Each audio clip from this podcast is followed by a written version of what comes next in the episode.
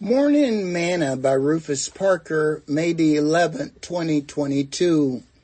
Following the crowd. And Samuel told all the words of the Lord unto the people that asked of him a king. And he said, This will be the manner of the king that shall reign over you.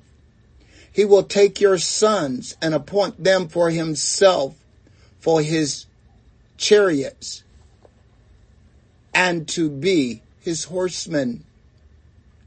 And some shall run before his chariots, and will appoint him captain over thousands and captains over fifties, and will set them to ear his ground, and to reap his harvest, and to make his instruments of war, and instruments of his chariots. And he will take your daughters to be confectionaries, and to be cooks, and to be bakers. And he will take your fields and your vineyards and your olive yards, even the best of them, and give them to his servants. And he will take the tenth of your seed and of your vineyard, and give it to his officers and to his servants. He will take your men servants and your maid servants and your goodliness young men and your asses, and put them in his work.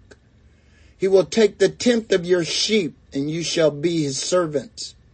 And ye shall cry out in that day because of your king, which you shall have chosen you. And the Lord will not hear you in that day.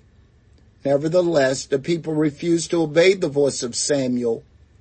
And they said, Nay, but we will have a king over us, that we also may be like all the nations, and that our king may judge us, and go out before us and fight our battles. First Samuel chapter eight, verse ten through verse twenty. Today's morsel.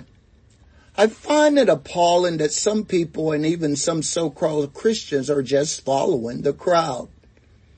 They have no clue what they are voting for, nor the people that they are voting for to occupy political offices or to lead and rule over them spiritually.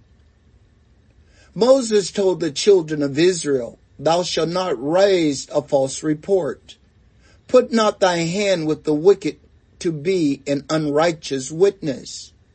Thou shalt not follow a multitude to do evil, neither shalt thou speak in a cause to decline after many to wrest judgment. Exodus chapter twenty-three, verse one and two. But today we see many that are just following the crowd to do evil. Israel rejected God for a human king to reign over them. Even though God told them what that king would do to them, they still rejected God for him, and we see the results even today.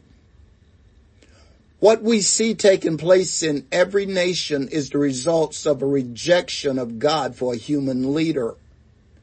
May I suggest that you do not just follow the crowd, but rather that you heed the advice of the Apostle Paul and work out your own salvation with fear and trembling? Sing this song with me today. Jesus got a hold of my life, and he won't let me go. Jesus got into my heart, he got into my soul. I used to be oh so sad, but now I'm happy, free, and I'm glad, 'cause Jesus got a hold of my life, and he won't let me go. Thought for today, take heed to thyself that thou be not ensnared by the crowd.